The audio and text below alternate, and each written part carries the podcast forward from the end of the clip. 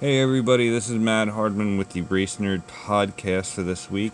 Um, we're are running a little late and there is a lot of news to catch up on, so I'm going to skip the formalities like the pop Quiznos and going through all the shows on CKCC Radio. But hopefully you are checking them out, the plethora of programming that we have, and liking and subscribing on all your podcast platforms. Uh, we got a lot to talk about. I'm gonna glaze over Talladega because that whole thing has been beaten to death. We'll save, we'll save um, the double yellow line rule and the penalties uh, for another episode, um, possibly a special Patreon episode, um, because it kind of falls in line with what would I do if I was in charge of NASCAR, which had been uh, a topic that you hear on a lot of shows, but I have a lot of ideas, and some of them are actually coming to fruition because we have a new NASCAR schedule. We also, for 2021, we also have an IndyCar schedule for 2021 and they both uh, have some drastic changes. Uh, some that fans love, some that fans hate. Um, but we'll talk about all that. Um, but we also have a lot of driver changes in 2021. We will talk about all that as well. Um, so let, us let's, let's get to the the matter at hand. Um, we are looking not only towards the end of the season this year as we are in the playoffs, we're already looking ahead to 2021 and the early bird catches the worm, which is what happened with Chip Ganassi Racing, filling the hole um, that was left when Kyle Larson got suspended and Matt Kenseth stepped in, coming out of semi retirement uh, to fill in the 42 McDonald's um, Clover First Data Chevrolet. I can't think of all the sponsors for that car off the top of my head, but Kenseth will be going back to life in Wisconsin in 2021 with watermelon farmer the Melonhead Ross Chastain taking over the 42 car, which comes as no surprise. Um, it opened the door for Bubba Wallace to join the Denny Hamlin, Michael Jordan owned team, which we had previously talked about both of those. But it started a ripple effect as Bubba Wallace was one of the names that was out there for the ride at Hendrick Motorsports, filling the 48 of Jimmie Johnson, with Jimmy going to IndyCar next year in a part time schedule. Um, that 48 car will be filled in house as Alex Bowman will move from the 88 Axalta Chevrolet to the 48 with Ally Financial. Um, no driver has been tabbed for the 88. Um, there's even talk of a number change on that car, uh, as that car that was initially known as Hendrick Motorsports number 25 car since its inception until 2008 when Dale Earnhardt Jr. had signed with Hendrick Motorsports. Um, therefore, the number change uh, and now with Earnhardt long retired uh, from the Cup Series and Bowman s- stepping in, uh, this is a, a move and it possibly would be a good time to look to the future by going to their past with a couple of numbers. There's already been hints on numbers, uh, whether it be the 25 that was driven by such drivers as Ricky Craven and Ken Schrader and the late Tim Richmond. Um, or moving back to the number that the company had, was founded with the five car, uh, which was driven by Geoff Bodine, Terry Labonte, and Kyle Busch. Um, so, and Mark Martin as well. I almost forgot about old Mark in that car. Um, so, there's some of those. There's been rumors on who will be moving to that ride next year. Uh, there was already a leak on the Lionel Racing, as Lionel makes all the collectibles for NASCAR, that had hinted that it would be Kyle Larson, which then again stokes the flames of Larson being reinstated by NASCAR, which he still is not. But that's a whole story for another time. Uh, but what is happening is Daniel Suarez, the racer out of Monterrey, Mexico, will be moving teams for the third year in a row and we'll be moving from Gaunt Family Racing, or Gaunt Brothers Racing, I apologize, over to the new Trackhouse Racing team. Uh, brand new team started by Justin Marks, former Xfinity and ARCA Series driver and road racer. Um, the team will be using the 99 and will be a Chevy with an affiliation with Hendrick, uh, not Hendrick, uh, Childress, Childress Racing. And Childress is also in the news as they have them and the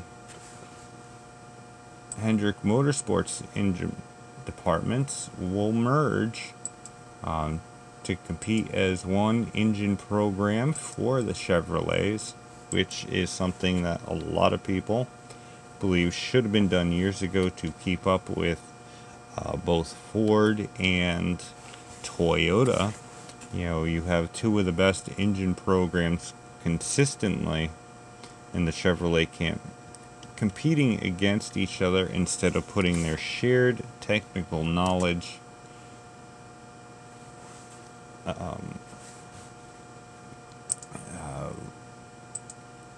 combining that and putting it to the common good to beat these, uh, as Chevrolet has certainly slipped over the years on what they used to be. So, we have all that. Then, we also have the announcement that I think a lot of fans have been waiting for. Um, even after the disappointment of Matt DiBenedetto finishing what appeared to be second at Talladega before a late race penalty put him back to a controversial late race penalty, put him back to 21st. Um, DiBenedetto will um, continue with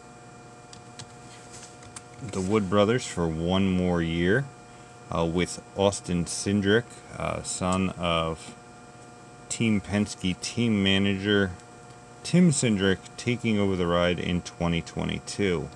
Uh, Austin will uh, run a five race schedule for Team Penske in the 0 2 car next year. Um, the races have not been decided on. I'm assuming that there'll be a um, road course races like Brickyard, um, which we'll talk about in a little bit, and probably uh, a couple of other tracks. Uh, and it and it really is good to see Matty D get rewarded with a second season with that team, um, possibly having some rides open up in 2022.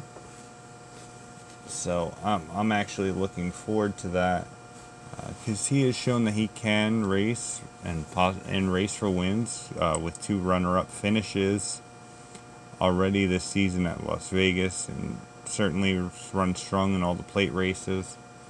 And I think probably should have won Talladega. But that's another story for another time But another big bit of news is Clint Bowyer, uh, driver of the 14 uh, DeKalb Rush Truck Centers Mobil 1 um, Ford Mustang for Stewart-Haas Racing has announced his retirement and will be moving to the Fox booth in 2021, pairing up with Mike Joy and Jeff Gordon. Um, and this is this is sad news for a lot of Bowyer fans, but at the same time makes the Fox booth great again, as he does have great chemistry with Jeff Gordon. Uh, and it's a series of weird bedfellows in 2021 as uh, Bowyer and Jeff Gordon have had their issues in the past, culminating in a large fistfight at the end of the Phoenix race in 2012. And Hamlin and Bubba Wallace with their war of words after the 2018 Daytona 500. So it's gonna be it's gonna be an interesting 2021, as if 2020 has been interesting enough. Um, but that's not the biggest shocker we have, as we have a new NASCAR schedule for 2021 with some major changes. The first in ye- many, many, many years. As we have four new tracks on the circuit, one track completely changing its its characteristic.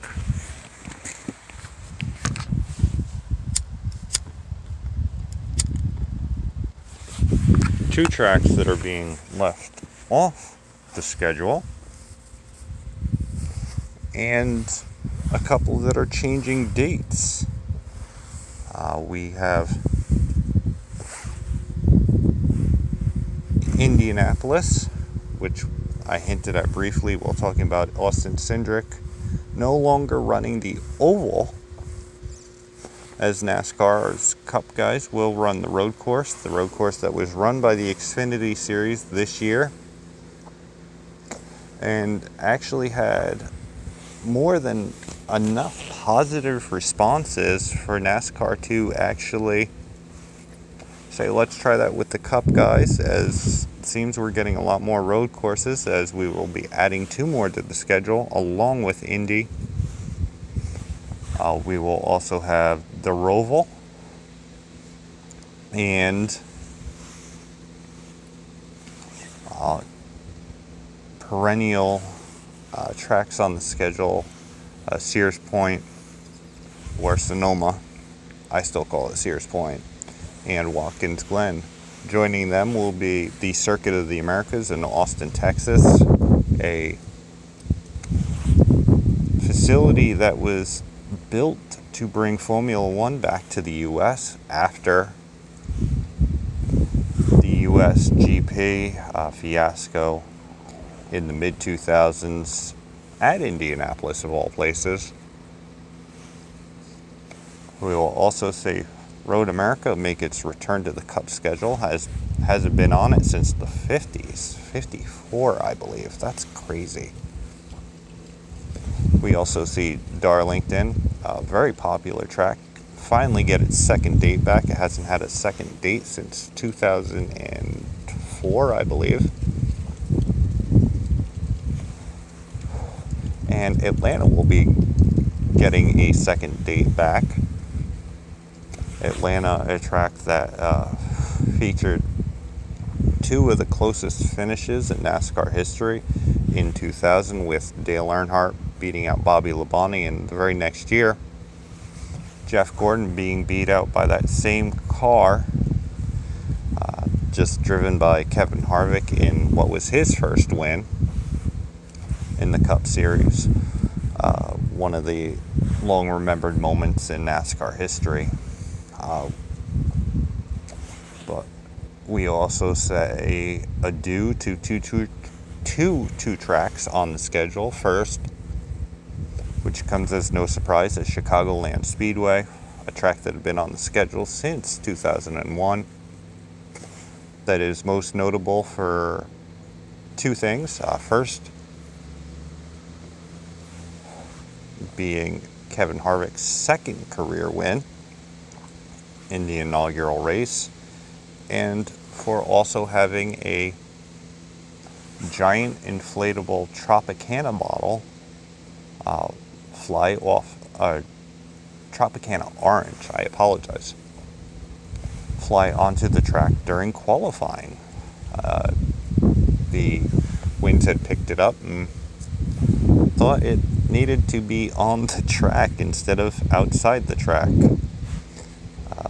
So, Chicagoland, which had been speculated that was being repurposed for warehouses and whatnot, um, hasn't shuttered down yet, but has been mothballed for the 2021 season. There is rumors that the track will be repurposed, and these are rumors.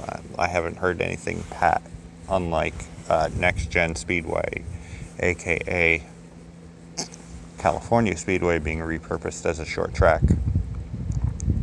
Um, so I'm not putting much stock into that. I think they'll be moving away from the Chicagoland venue altogether. But that's just my opinion. And the other track which hasn't been on the schedule as long as Chicagoland is Kentucky Speedway, which all those years of people fighting to get that track on the schedule, it lasted 10 years uh, with its first race in 2011, which dear friend of the show, Ed Ballo, had made the trip to see, um, only seeing half the race due to traffic issues, which were alleviated the next year. Um, Kentucky had some great racing. Um, whether they come back on the schedule is a little iffy, um, but they have a better shot at coming back on the schedule some somewhere down the line uh, than Chicagoland.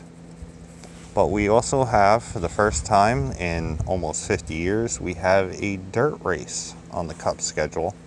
And while some people were hoping that it would be Eldora or Knoxville, where they run the Knoxville Nationals in Iowa, we will be getting the concrete of Bristol covered with clay for the spring race at Bristol, which certainly makes season tickets to that the must see event of the year, as Bristol had for two years had run the World of Outlaw races on dirt at the high banks of the greatest Coliseum, the last great Coliseum. I apologize. Uh, I, I think that's going to be interesting. I'm withholding judgment on it until I see it, as Bristol doesn't need any of that hokiness, but I think it might be pretty cool to see as Eldora a lot of people were skeptical, and and while others were excited to have a dirt track on the schedule, they were skeptical for it. And to be honest, Eldora sells out every year. It's one of the highlights of the truck schedule, and I think that if this Bristol race is a success, it's going to be one of the must see events on the schedule, as Bristol should be. Uh, so we have all those. We have the All Star race, which I alluded to um, in a previous episode, uh, moving from Charlotte the weekend before the Coke 600 to Texas to Texas Motor Speedway as part of the deal with bringing Circuit of the Americas to um, the the area, well, to the schedule and to the area. I think it's I think it's a good move. You know, maybe alternate the All Star race different places. I know this year they had it at Bristol due to the pandemic, Um, and it wasn't as great as it could have been, but it was still a lot of fun to watch. But I think Texas will really thrive with that and possibly could find a permanent new home there. Uh, the playoff schedule is left unchanged for next year, um, which is good. You know, don't tinker with the playoff schedule. I think you got the right mix in there. Uh, we're still going to have our Martinsville night race, which I'm excited for, uh, and everything. So we've got all that. Then we got IndyCar, which is has a new schedule next year. It's going to feature four oval races down from what they normally run. Uh, they're going to run two at Texas on a doubleheader weekend, the first week of May. Obviously, the end of May is the 105th running of the Indy 500, and in late August, you are going to be at Gateway at Worldwide Technology Speedway. Um, no real major changes on that schedule. You, other than um, we are losing Richmond, which was supposed to happen this year, uh, which will not be on the schedule. And a lot of fans, and the we're going to have a new track, uh, the Streets of Nashville, which I talked about before. Uh, but a lot of fans are upset, and myself included a little bit, at the lack of ovals. Um, I think that soon we are going to be a series of nothing but street courses and road races um, and be more like Formula One than we had with the CART series um, prior to their split with the IRL, and the IRL went in the direction of being all ovals. And I think that found a real niche with um, traditional US open wheel fans than the street courses. Um, hopefully, we'll be able to go back to all ovals in 2022. Um, a lot of things will be worked out. I think, obviously, getting some some tracks are easier for the oval getting back on ovals than others. I do like the fact that Texas is still on the IndyCar schedule, as they always put on a great race. Um, you're going to have Indy, which is, which will forever be there. Um, but I, I, was excited at the idea of Richmond. You know, possibly coming to New Hampshire, running an IndyCar race. I know they had a fiasco many, many years ago. Uh, with that, um, that kind of killed all enthusiasm for that. Um, but I think with this Roger Penske new regime in charge, I think that could work. Uh, what I'd love to do is I'd love to see them, you know, race Nashville. Um, you know, go to the super speedway or go to Kentucky, um, because I thought those weren't bad IndyCar races. Uh, hell, you know, if some if they put in the time and I'll bring back the Milwaukee Mile. Uh, that was always a fun, fun race. Um, instead of just a whole bunch of lefts and rights. But yeah, so we have we have all those schedules. The Xfinity and Truck Series schedules have not been finalized. Uh, news about the Truck Series it's a little thing, but it kind of leads into NHRA is the truck series will be renamed once again um, with naming rights still staying in-house in the Camping World um, family as it will go from the Gander RV uh, series back to the Camping World Truck series, which it was for many years. Um, Camping World is continuing their commitment and not only that, but they are also stepping up as Coca Cola has terminated their um, naming rights of the what was the Mellow Yellow NHRA series uh, at the end of 2020, um, breaking their contract, which I believe still had another three years, um, due to the pandemic and shortly after that was announced, Marcus Leonis, Lemonis, I don't know why I keep calling him Leonis, uh, Marcus Lemonis, the CEO of Camping World, pretty much said, you know what, we'll sponsor you guys. Um, so reaching out into the NHRA world, um, which I think is going to be a big positive as I can't think of another company to really fill in for that that shows that much um, enthusiasm for motorsports, uh, especially in the environment we have than Camping World. I know I used to shit all over them when they first joined the sport, you know, as a sponsor and stepping in to replace Craftsman as the um, title sponsor of the truck series um, when Craftsman pulled out due to the financial issues of uh, Sears and Roebuck. Uh, so I think that they, they've done a great job promoting the truck series, uh, and this is it's going to be a shot in the arm for the NHRA. Uh, this will only be their third ever title sponsor. Um, obviously, after Winston and the Coca Cola family of products. Um, started off with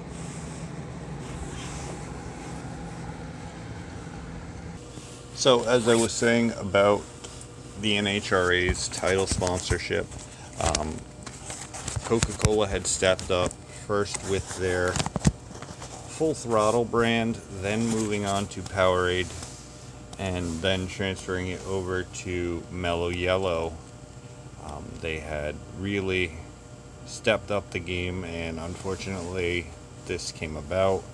And now, Marcus Lemonis, being the savior of motorsports, has actually stepped up and going to replace the NHRA, and the NHRA will be back to full scale. Um, they are losing a couple of tracks next year uh, with the Route 66 Speedway in Joliet, uh, the home of the Chicagoland Speedway, actually. Um, they will be losing them off the schedule, which further cements the idea that uh, Chicagoland and Route 66 uh, drag strip will be no more. Um, but I think that they're in good shape. You're going to see a lot of teams come back next year. John Force Racing will be back next year in their full capacity. Um, I believe. I believe we'll actually see Courtney Force back in the car at some point next year. Um, she has taken off 2020, even prior to the pandemic, uh, due to her pregnancy uh, with IndyCar driver and husband Graham Rahal. Uh, so we've seen that. Um, one thing that you won't be seeing in the NHRA is Terry McMillen and the Amalie Oil Alligator dragster, as uh, and McMillen have decided to part ways after quite a long time. Uh, they were one of the longest uh, sponsorships in the NHRA, uh, going back to McMillen's days in the IHRA. Uh, so it, it's a little bittersweet. And while we're talking about the NHRA, have to um, have to send well wishes to Leah Pritchett uh, NHRA top fuel driver and girlfriend of one Tony Stewart, which I did not know about until this wreck, uh, or did not realize until this wreck, I should say. Um, as she suffered a um, some injuries in a crash a couple weeks back. Um, prior to that, had actually Tony Stewart had actually joked about getting fitted for a suit to run an NHRA race, um, equipment and all. So I think that could be pretty cool if he does that. Would actually make him one of the few NASCAR dra- NASCAR guys to try their hand at the NHRA. Um, only, in my recollection, only uh, Richard Petty, who had done it during the deep Dodge Plymouth boycott in the 60s, had attempted it. Uh, Kurt Busch had attempted it in 2011 with a top fuel, uh, not a top fuel, with a pro stock dragster, a car much like you or I would find off the street. And obviously, John Andretti had done it in a top fuel car uh, driven by Jack Clark. Uh, so we have all of those. And that pretty much covers the news for this week. I know this week we got the Roval at Charlotte. Um, actually, as I'm recording this, the Xfinity race has finished with AJ Allmendinger being the winner, and um, the field of 12 cut down to 8 for that series title. We'll talk about that next week, along with everything that transpires. I'm sure there'll be some more news. Hopefully, the big news will be coming out on who will be stepping in a fourth Hendrick car next year. Uh, still, the strong rumor out there is that uh, we will have Kyle Larson reinstated and back in Hendrick Motorsports. I know that that's still out there, and there's still a possibility of him landing at Stewart Haas Racing, replacing um, replacing Clint Bowyer. Uh, it's either going to be him or Chase Briscoe, uh, who Ford is very high on and has been doing a superb job. But there's still plenty of seats to go around in NASCAR. Uh, still open right now is the 37 car, which is currently driven by Brian Ryan Preece. Uh, there's the 96 car, which has just opened up with Daniel Suarez moving to Trackhouse Racing, uh, along with the 32 of Go Fast Racing. So there's still seats out there. Um, has yet to be determined what will happen. We'll have to wait and see. So until next time, I'm Matt Hardman. This is the Race Nerd Podcast, and I will see you.